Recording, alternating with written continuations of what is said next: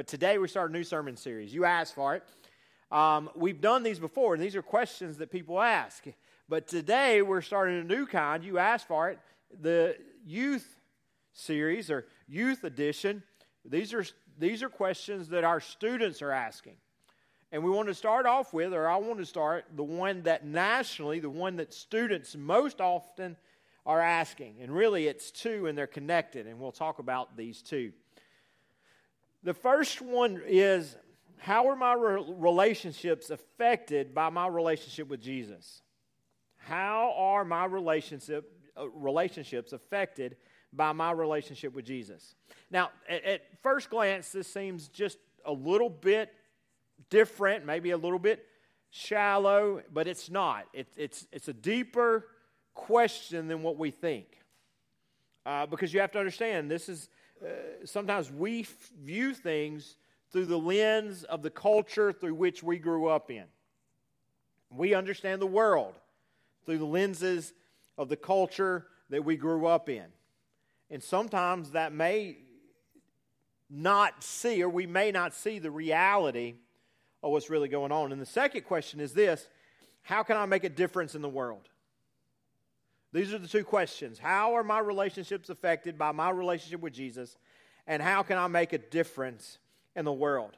Now, these questions, I want you to see, okay? These questions are important for our teenagers the, and, and, and younger. You can, might even grab the early part of the 20s, okay? Now, for older people, and you know, you're in your 40s. I know you're like, I'm not old. Well, you're older, okay? You're Generation X, probably if you're in your 40s.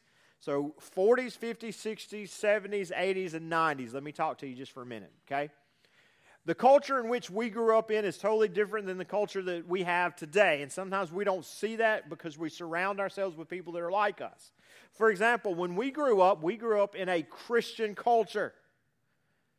But now this is we are living in a post-Christian culture after the Christian culture, okay? Post Christian culture. You're like, what does that mean? Well, when we were growing up, uh, there were some things that were just in place that you could just take for granted that people just knew. Like this everybody had a Bible at home, every family had a Bible. That was just something that was, you know, it wasn't even questioned. You would just say, go home and read your Bible. And uh, there wasn't a question, do you have a Bible? It's just go home and read the Bible. And wasn't a question. Do people know who Jesus is? People knew who Jesus uh, is. They knew who he was. And so, so for us to live in a culture where these things aren't true is foreign to us in a lot of ways.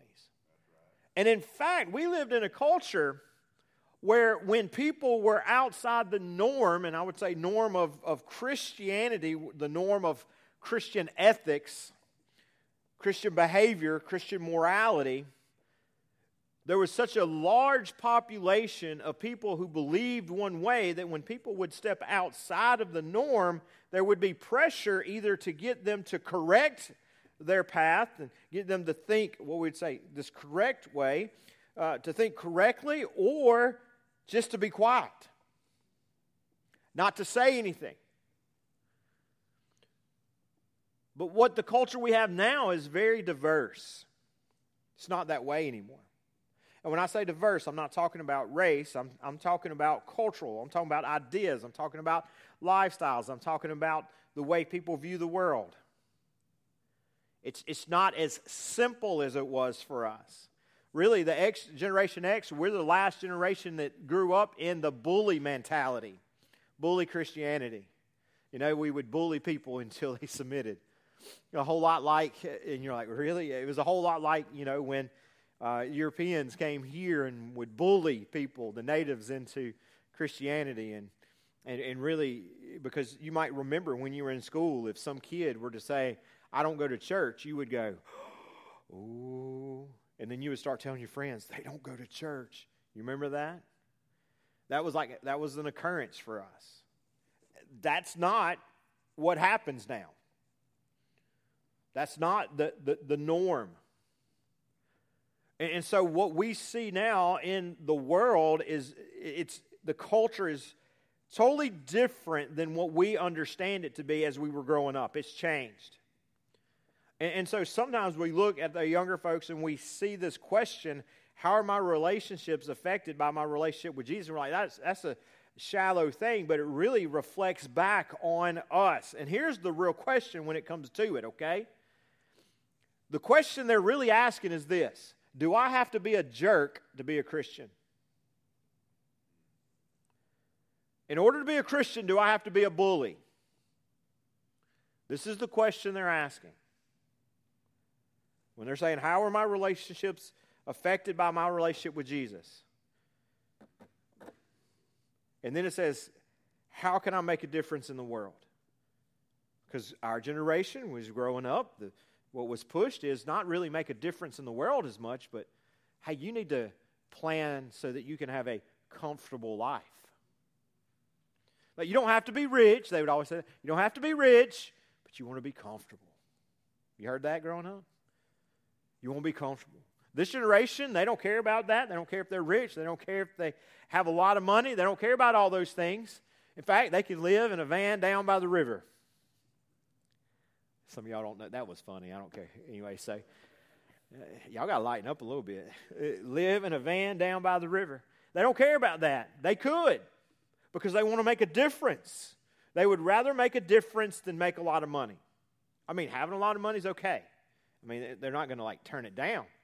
But at the same time, they would rather make a difference. And that's why you see a return to, to things. Uh, well, you see it on YouTube. That's to have an influence on their people around them. But you also see in this this return of TikTok and uh, or in TikTok and in YouTube this return to things that are what some of us would even consider like hippie mentality, where you're growing your own food, you're not relying on any uh, government to supply anything for you. You don't want to leave the world worse than what it was when you found it. you want to leave it better than. You want to make a difference. You want to make a difference in the people's lives around you, and not just a difference, but a positive difference. And so, as we see this and we understand this, okay, so I want you to see this world that they live in, okay? So our younger ones are living in this world where uh, their peers, they don't even they don't know who Jesus is, they don't know what Jesus did, they don't know Jesus was resurrected, they don't know the stories of David, they don't know the stories of Noah, Adam and Eve, they don't have any of this background. None of these things. In fact, we we when we talk about these things, those stories, a lot of times, today I didn't, but a lot of times, if you notice, if I mention a story in the scripture, I'll go back and give a small summary of it because you can't assume any longer that people have that background knowledge. So, Jesus, I think, answers these questions in the book of Matthew, chapter 5, if you want to turn there. And he confronts these two questions, not, not that they ask these two questions, but what he says answers these two questions. So if, if you have in your mind these questions, how are my, how's my relationship with Jesus going to affect those people around me? And do I have to be a jerk to be a Christian? Okay, that same kind of mindset. And how can I make a difference in the world? I think here in Matthew 5, what we're going to see is Jesus answers this question. Now, in the middle of the Sermon on the Mount, and some of you may not know this, but this is a sermon that Jesus preached on a mountain. There you go. Y'all are good. Sermon on the Mount. You get it? Okay. All right. So, Sermon on the Mount. Okay. So, this is a, in Matthew 5. You could read it. If, if you have red letters, you'll see all that, uh, most of all, chapter 5 is read there. And so, he's preaching this sermon. In the middle of the sermon, he hits Matthew 5, he hits 13 and 16, and this is what he says in verses 13 through 16. He says, You are the salt of the earth. But if the salt loses its saltiness, how can it be made salty again? It is no longer good for anything except to be thrown out and to be trampled underfoot. You are the light of the world. A town built on a hill cannot be hidden. Neither do people light a lamp and put it under a bowl. Instead, they put it on its stand, and it gives light to everyone in the house. In the same way, let your light shine before others, that they may see your good deeds and glorify your Father in heaven. He answers these questions how will my relationship with Jesus affect my relationship with others? And how can I make a difference in the world? First off, this is what he says. He says, If you follow me, you're the salt of the earth. Now, for us, we like salt because, you know, salt is good. It makes things taste good. If you don't put enough salt in things, it's like, oh, this is not very good. I need more salt. But during this time, salt was not used as a spice as much, very, really rarely. Salt had a very important uh, job to do, but it, it really wasn't for taste, it was to preserve food. Now, when I lived in, in Virginia, uh, we were there and I got to experience something that I'd never experienced before. We were um, in a home and they had like a ham hanging from it was in the it was in the basement had the ham hanging from uh, the floor joist and i was like what is that? They're like it's a ham. And i'm like don't you need to put that in the refrigerator? Because growing up here in the south you don't leave stuff let setting out do you? Anybody in here eat stuff you left out from the night before i know some of you do i know it i know all right, but you normally don't. Now, and in my house, when you ate pork, you cooked it until it was no juice left, until it was almost burnt, because you didn't want to die and get worms. Right? You didn't want to die and get worms. You'd get worms if you eat pork that wasn't cooked all the way. And so they had this salted ham that was just hanging there. And, I'm, and I said, Don't you need to put They said, No, no, that's how you keep You just keep it right there. I was like, How long do you keep it right there? They said, you can, said, They said, This is like two years old. I said, Two years old? without the refrigerator. See, refrigerator, you in the South, when you it refrigerator. Anyway, so eh, two years old. I said, yeah, it's a salted ham. And, and somebody gave us one, and we cooked it and all. And, and, and on the outside, it's all moldy. And, uh, and you cut that off on the inside, though, it's, it's not ruined. And this is what Jesus is saying is that you are to be a preservative that you are salt on the earth to keep things from ruining. I, I, I, didn't, I didn't understand this. Okay, so, so meat, you can salt meat, and that meat will last for a long time because the salt, the salt keeps the bacteria and all from growing. It keeps things from going rancid. It keeps things from ruining. And, and so, if they had an animal that they were going to slaughter, if they wanted to keep it for a long time, they would have to put it in the salt box. And, and, so they would salt it and they'd leave it in the salt box and then they would hang it up and then the salt would penetrate, would penetrate that meat and make it so that meat would be good for some, some people say up to three to five years. Would you eat meat hung in the basement three to five years later with no refrigerator? Yeah? Some of you? Yeah. Well, you, if you was hungry enough, you would. Yeah. They make good. I'm to tell you this, though. That, that salted ham, makes really good uh, ham biscuits. I'm to tell you something with a little bit of honey on top. All right, stop. All right. So it makes really, I'm getting hungry. And so it, there it is. And so he's saying, You are the salt of the earth. You have to be what preserves, what saves, what keeps things from being destroyed, keep things from being ruined that is our place to be the salt of the earth. Then he goes further and he says, Well, he, he, says, Look, even if it loses its saltiness, is it good for anything? No, it's only good to be thrown under feet, to be trampled on. And now, salt can't lose its saltiness, okay? Because uh, it's always going to taste salty. But what it's saying here is it's saying that if it loses its saltiness, and the way that they would use it is if it got contaminated by something, that you couldn't use it to, to preserve the food anymore because that contaminant could get in the meat and make the meat taste bad. It could make it be bad. It could cause it to ruin. It could make you, dis- it could make you sick. And so, if you got this salt that was contaminated and you tried to use it, all you're going to do is ruin the meat. And the salt was there. What was the saltiness of the salt? To preserve the meat.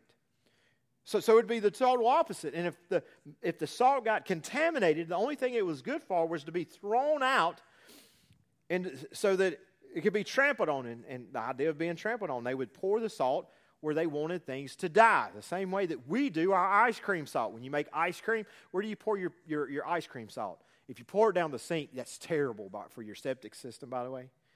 So stop doing that. Anybody pour it on your driveway to kill the grass in the driveway? There you go. Yeah. How many old timers do we have, like the old ways, and you, you have a dead ring around your fig tree because you pour the ice cream salt 10 feet from around the base? Anybody? I heard that makes your figs do better. If your figs die, I'm just saying I heard that, okay? Don't blame me. I just heard that. But it, wherever you pour that salt, The grass is going to die, the vegetation is going to die. Back in the old days, and I just don't know why I thought about this. Back in the old days, you'll go to jail for this now, young people. Don't do it. Back in the old days, they would salt the 50 yard line. Y'all remember when they do that? Uh, you'd be playing your rival and you'd go write something in the, in the field with salt. Coaches, man, coaches would love that today, wouldn't they, David? Yeah, they might get arrested. And, and anyway, so we don't do that, okay? We don't do that. But wherever you pour that salt is going to kill things. And so it's saying here the only thing it's good for is to be trampled underfoot to kill things. It's known for being a deadly agent now instead of preservative, a deadly agent, something that could be killed and trampled and that people would walk on it. And here's what it's saying for us, okay? For older generation, sometimes we got it we've gotten it wrong. That where it says we need to be salt and preserve, that we've gotten we've become corrupted and instead of bringing life, bringing this this place where we would, would save something, keep it, that really what we've done is we brought death. We'll talk a little more about that, and we've ruined the name. Ruined the name, really, of what and who the church is. And he goes further and says, You are the light of the world. And it says, A town built on a hill cannot be hidden. Uh, if you're out in the, if you're out in the woods somewhere and you're lost, like you got signed up for something and maybe you're on one of these survivor shows, not like survivor, but like one of those real survivor shows. You know what I'm saying? Where they just drop you off in the middle of nowhere and they don't give you a whole lot. Yes, y'all know what I'm talking about? Like naked and afraid. Yeah, they just drop you out there. Yeah, if I was naked, y'all would all be afraid. I mean, they drop you, don't have anything at all. And so there they are, and, and maybe you get lost and you're hungry, and maybe you got a cut, maybe you're this cut's infected. There's lots of things that could go wrong. You're, you're searching, you're walking, you're trying to find. You know what you're trying to find? You're trying to find other people. You're trying to find civilizations, what they call it. You're looking for anything, and if you come across a road, you're excited because you know if I follow this road, there will be safety, there will be resources, there will be things that can help me, provisions that can help me do better, help me survive. And it says here, a town built on a hill can't be hidden, so people that were traveling would see a hill. Maybe they hadn't seen a town in a while, maybe they need provisions in the middle of the night. They would see the hill lit, lit up and they would know in that place there are provisions. In that place there is safety. In that place I can find what I need. And he's saying, You are to be that. That when people see you, they see the, the, the life and the activity that you, and they say, There, there is hope there. It says in 15, Neither do people light a lamp and put it under a bowl. Y'all remember this little light of mine? Y'all remember that? I won't sing it because I can't sing, but this. We used to hide it under a bushel. Y'all remember hiding under a bushel? Yeah, that's what they hide it under a bushel. No, I'm gonna let it shine. But hiding, I did. I thought a bushel was like a big stack of hay. I thought that was the dumbest thing. Like, why would you hide it under there? It's just gonna catch hay on fire. That's what I thought. Doesn't that sound like hay, a bushel of hay or something? Anyway, so, but it was a bowl, so a bowl's better. So hide it under a bowl. And it says here that when nobody would do that, but instead you would put it on a stand and it would give light to everybody in the house. Now, I don't know if this has ever happened to you in the middle of the night, you hear something in the living room. You don't roll over and go back to sleep and say, I'll be all right. Nobody does that. Uh, and, and if you're married, your wife is kicking you and she's asking you to do this go see what it is. Yeah? I mean, she could go see what it is, but she's kicking. Actually, man, you should go see what it is. That's your job, right? Protect. Now, here's what I don't do I don't just get up and, like, in the middle of the night and it's dark and I'm not just feeling around in there, seeing what I can feel, see if I can see if there's a bad guy or worse, a snake or, you know, I know, wouldn't that be terrible? Uh, or, or, you know, a bat. Anybody ever have a bat in your house? I have. That's, that's, that's crazy. Anyway, so um, a possum or a squirrel, you don't know. You don't know. You're not just around there feeling because you might, you might grab a snake.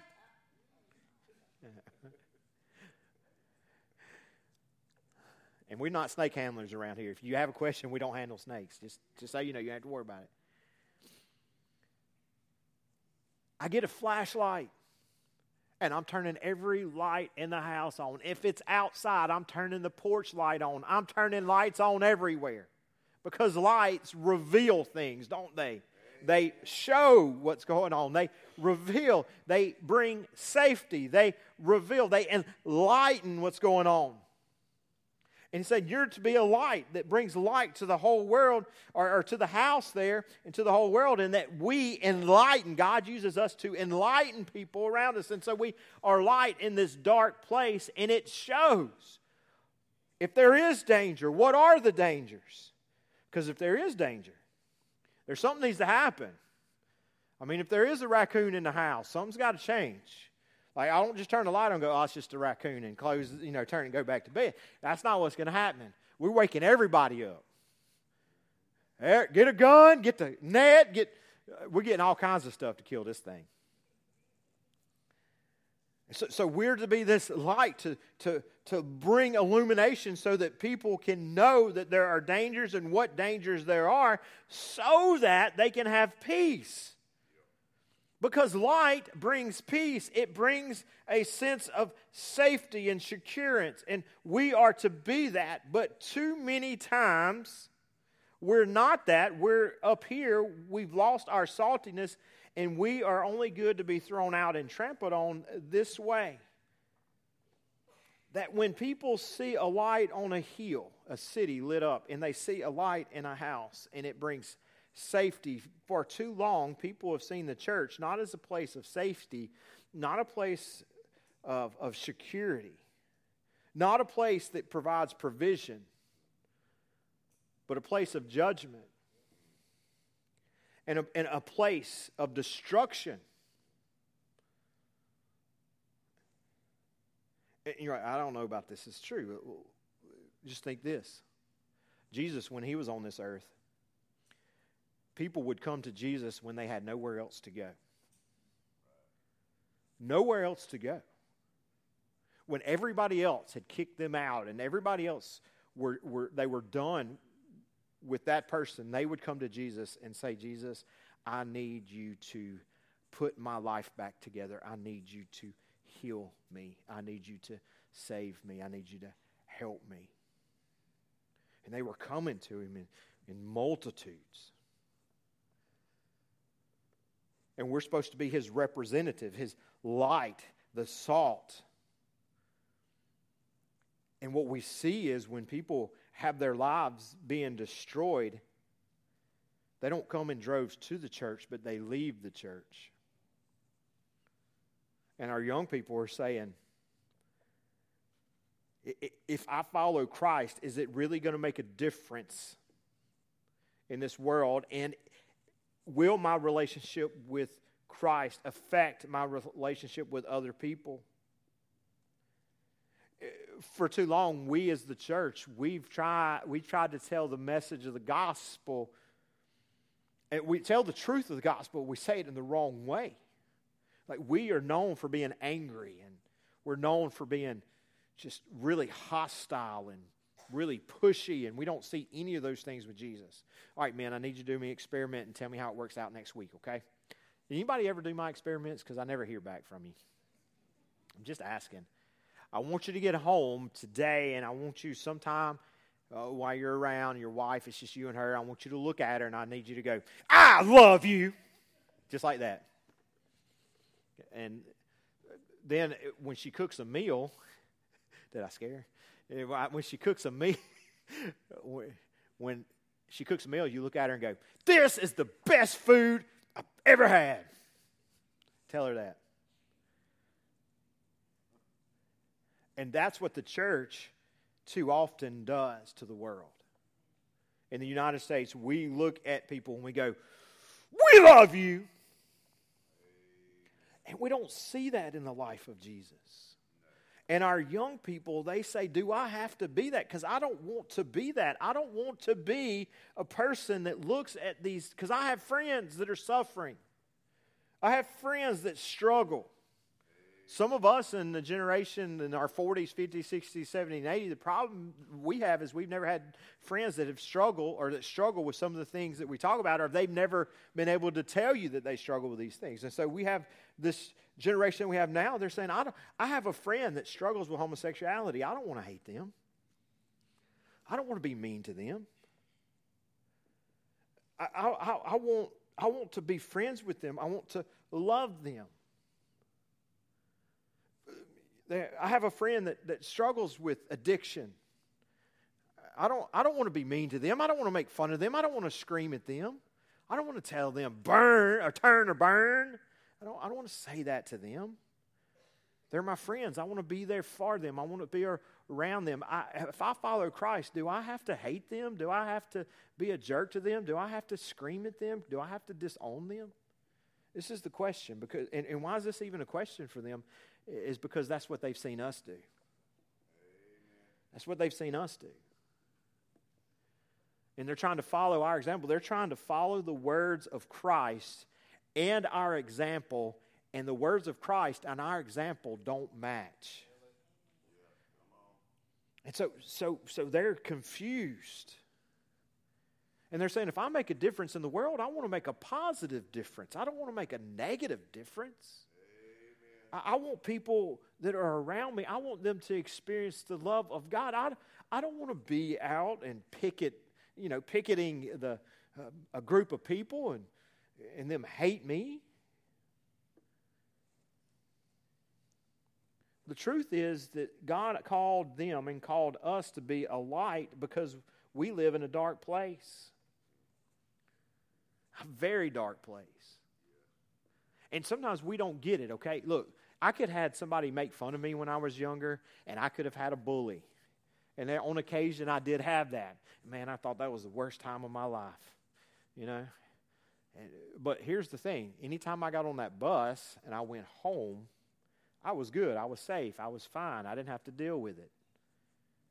Today, they never get relief because of social media and texts. I mean, there was a time, look, if I was talking on the phone too much, there was a time my parents would pick up the phone and they'd be like, You need to talk to who? Scott, uh, he's been talking too much. You'll have to talk, call him back at another day and hang up. But they don't have that now. And so it's constant, it's a dark place. We live in a, in a place where, where this dark, especially with our students, and they're asking this question because our students deal with things that we never thought about. They're dealing with depression on a greater level than we ever did. And, and some of us like because we're tougher. And the more I think about it, the more I read. It's really not. It's because they deal with more junk on a constant basis. And there's more mental illness within our younger generation now because they're dealing with more things, more junk. And, and, and so this, this place, when we talk about it being dark, they're like, how am I going to be a light in this dark world? How, how do I show and shine the love of God in a world that's desperate. And I think Jesus says, You're the salt of the earth. Jesus put you in this. Listen to me, young people. Jesus saved you and has you on this earth to preserve to keep your friends' lives from being destroyed by sin. Not, and you're like, me? What am I doing? You share the love of God so that God can save them. And so it looks something like this. You have a friend that's struggling because, for whatever reason, social media is, is cruel and mean, and, and, and they feel ugly because filters lie. They feel like their life isn't very successful. Some of us adults feel this way, not, not very successful because they're because your friends are always on a trip somewhere. Uh, just so you know, Facebook is in Facebook, social media, Instagram, Snapchat, all that, they only let you see the good parts, by the way. You don't see all the stuff behind there, but so they're struggling with their identity who I am. I'm ugly. I wish I could be. And they don't see any way out of being that. And you come alongside them and you let them know that they are specially created by God in the image of God. And that they are valuable not because somebody tells them that they're valuable. And they're not worthless because somebody told them that they were worthless but they are valuable because they are created by God and that you will be with them. And more importantly, God has a plan for them. And God wants to restore their beauty, their sense of beauty. And let them know.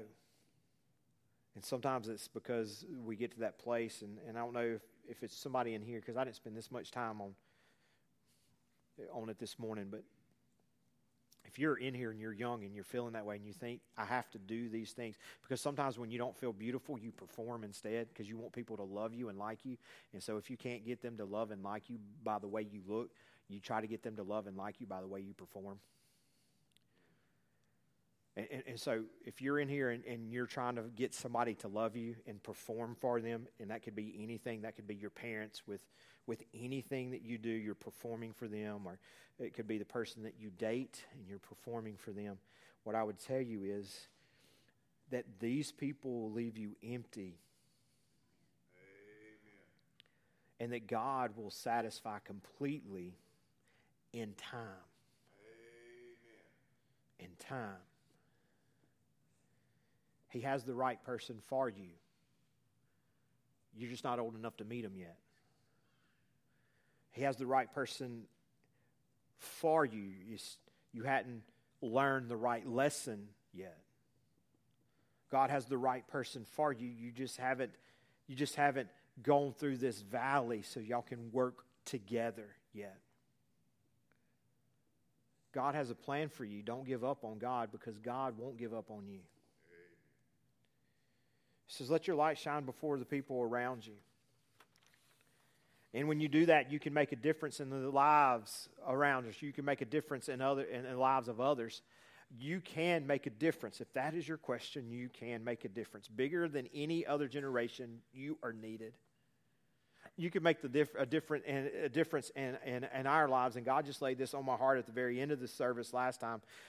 But we've done such a horrible job at this, young folks. You could teach us how to be salt and light in a lot of ways you could teach us how to love people that are different than us and, and, and watch not accept the way that they're different but i mean not excuse me accept the way that they're different but not not say what they are doing is correct let me show you what i mean just because i disagree with somebody does not mean i hate them because i disagree with everybody in some way yes i disagree with my wife my children my mother my in-laws I disagree with them, but just because I disagree doesn't mean I don't love them.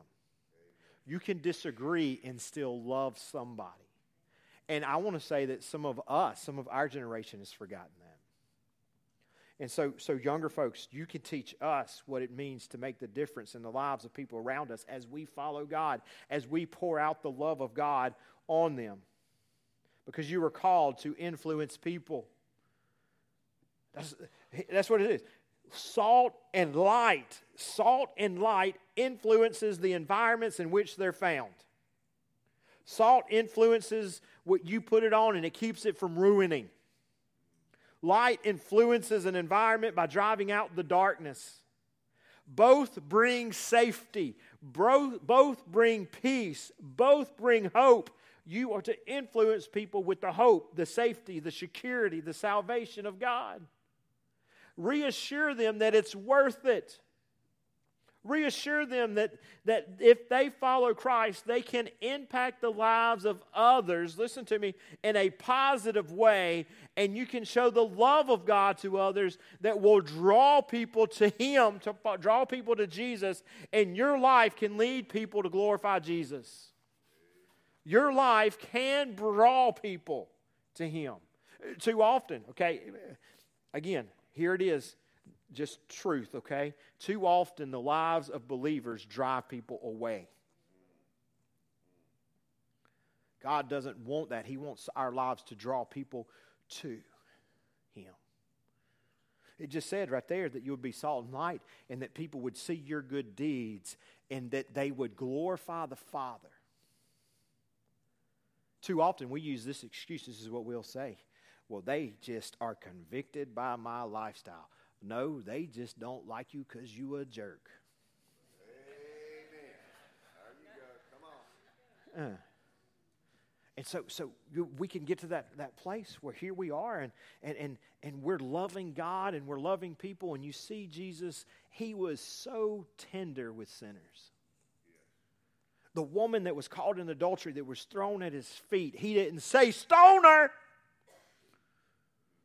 They were ready. The religious leaders were ready to stone her. But he just started writing in the dirt. We don't know what he wrote in the dirt, but whatever he wrote in the dirt got the attentions of the religious leaders because they started dropping the stones. And there's a lot of people that say that maybe he wrote the Ten Commandments. I don't know. Some people say he started writing down personal sins. That's the one I think maybe, but he started writing them down, and whatever it was, they started dropping the stones and walking off. And then they were all gone. He looked up and said, Where are your accusers? She said, They're gone. And he says, I don't accuse you either. Go sin no more. Or, or you see him, here he is, a man that's despised. He's a traitor to his people, he's a thief. And he looks up into the tree and says, Zacchaeus, I want you to come to my house. Or I want to go to your house. I'm sorry. I want to go to your house and I want to talk to you. I, I want to talk about what's going on. I want to talk about what's happening in your life. Why, how did you get here? And what we find out is that Zacchaeus comes to Christ. He has a changed life. Man, you have you have Jesus laying at a table and a prostitute comes and cries on his feet and washes his feet with her tears and wipes it with her hair and puts perfume on his feet. And Jesus doesn't reject her. The religious leaders said that they should. The religious leaders actually thought if Jesus knew who this was, he wouldn't even let her touch him.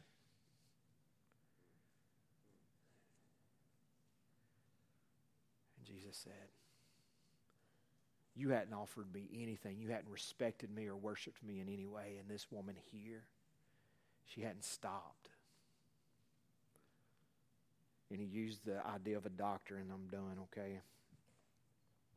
Close to being done. He said, Who needs a doctor, the well or the sick? And the Pharisee said, The, the sick. And he said, I came to the sick. He also one time told him this. He said, What if there was a person who owed 5000 and one that owed, I'm just making up a number for you, okay? And uh, somebody owed a million, and, and they forgave both. Who would love him more? And he said, Perhaps, they said, No question, the one that owed more. Sometimes we forget how much we owed.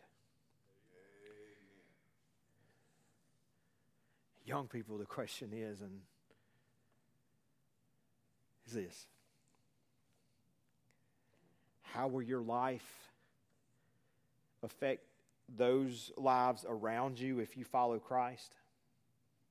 If you're the salt and the light of the earth, it will cause them to bring glory or to glorify Jesus. It will impact them in a positive way, in a way that leads them away from destruction,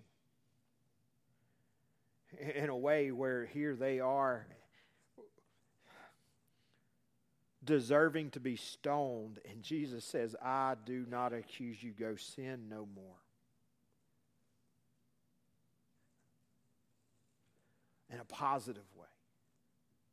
Like the woman at the well. Jesus didn't say, You are terrible. You're the worst girl or worst woman I've ever created. He never said that. He said, I know you've been hurt. I know your life is a mess.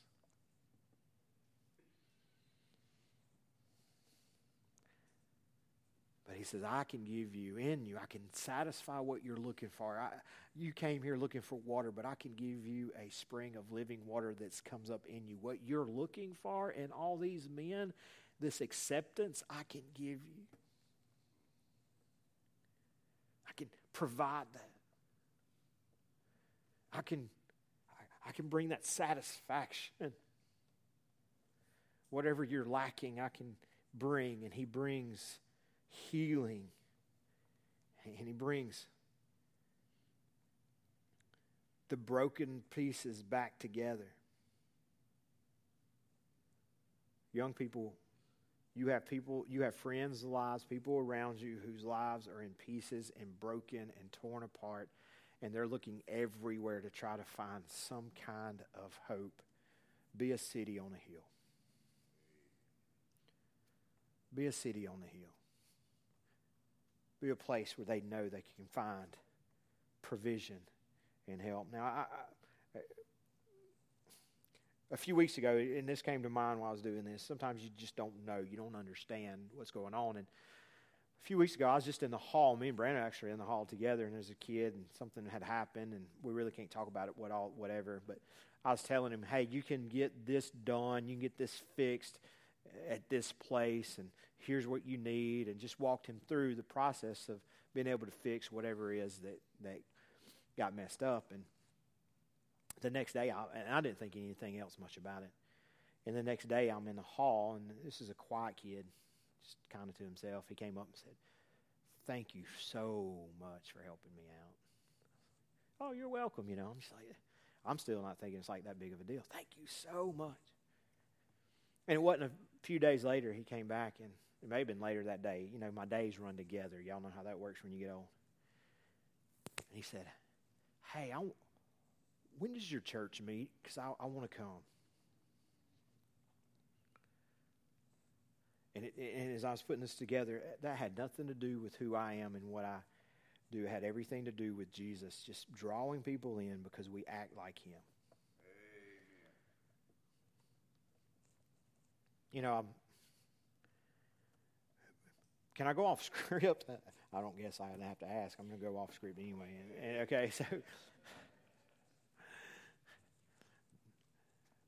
I wonder if that's why. I wonder if that's why, like, we can't get people to come to church with us. Because, like, our lifestyle, we're we're not salt and light in the way that people go, I want what you have. Because I think about salt trampled under feet I think that's what we have become in a lot of ways. And they look at us and they go, I don't want anything you have because you're mean. Like you're selfish. I don't want anything that you have because, man, you're, you're judgmental. Hey, no way I want to be like you. So we invite him, hey, won't you come? Like, they're like ah, I don't know. I don't. I got other places to be. I got other things to do. Has the salt lost its saltiness because we've become corrupted by our own selfish ambitions and hate and frustrations? By our own personal agendas? By trying to get people to be like us instead of be like Christ? trying to get people to think like us instead of think like Jesus? Have we somewhere in our mind put people in categories and be like, yeah, these are the people that Jesus would love to come to church, and these are the people he doesn't want there?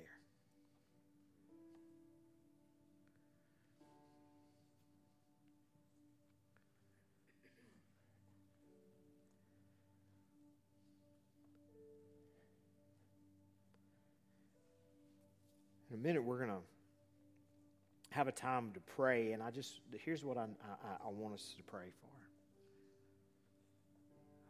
One, I want us to pray for us as a church that we would be salt and light that would draw people in. We would be a city on a hill. That when people's lives are torn apart, they, they've fallen apart, they're disgraced, nobody else wants them, we want them. and that they would come here and they would see this as a place of safety and rescue and provision.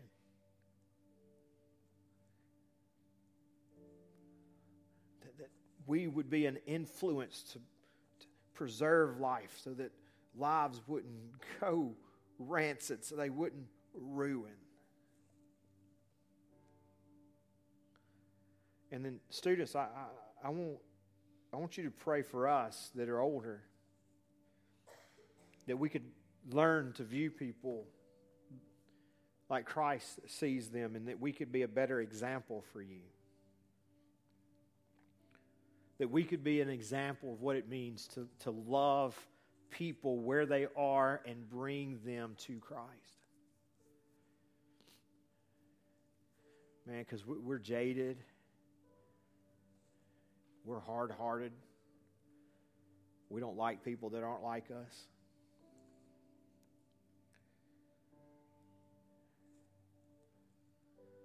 We have in our mind the kind of people we want here and we don't know about the rest of the world but these, these are the kind that we want.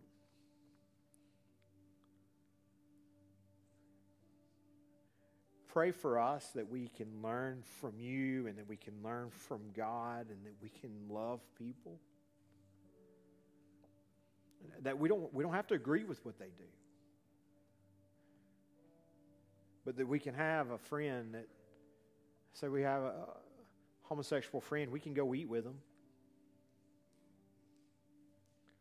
Like, oh, that's, that's something right there. I don't know.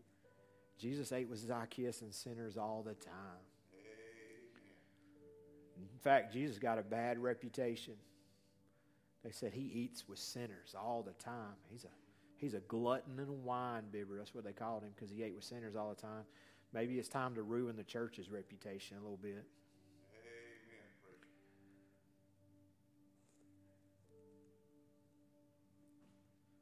And then adults, pray for our students that as they ask this question, because this is a central question if they're going to follow Christ or not.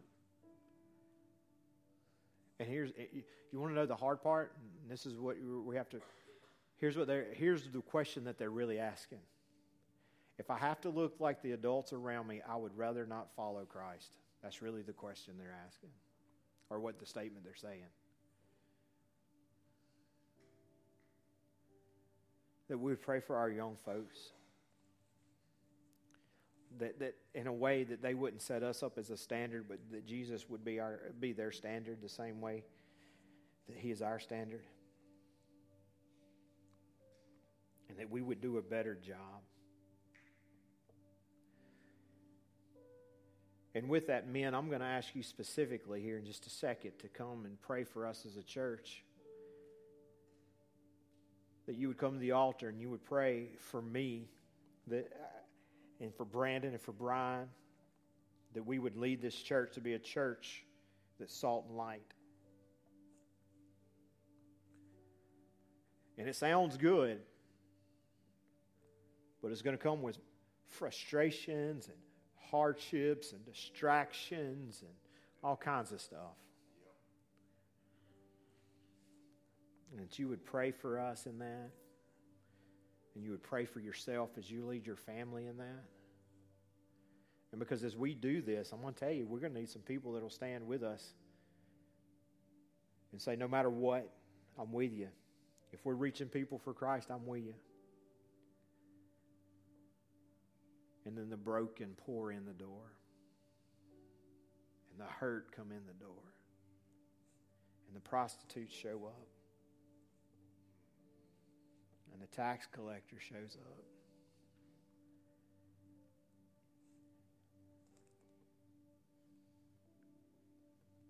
What a question. Ask that you would stand. Lord Father, I come right now. Lord, in so many ways, you're dealing with me with this.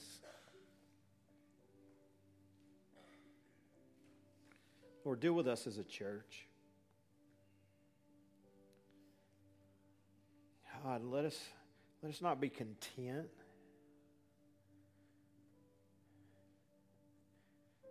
with reaching the well.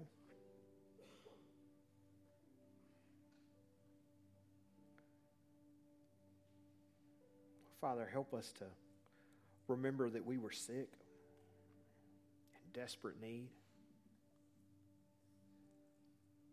And our lives, our lives were being destroyed, ruined. Before you showed up. God, I pray for our young folks. I pray for our young people. I pray for the ones whose image is broken because of the influence of this world, that they would have a restored image of who they are in you. That the ones who feel ugly, Lord, you would let them see their beauty in your eyes. The ones who feel useless, Lord, that you would restore purpose in their hearts today. Lord, let this be a place where people heal. Let this be a place where people come to find hope. Lord Father, let us be a church that mends the broken, not kick them out the door.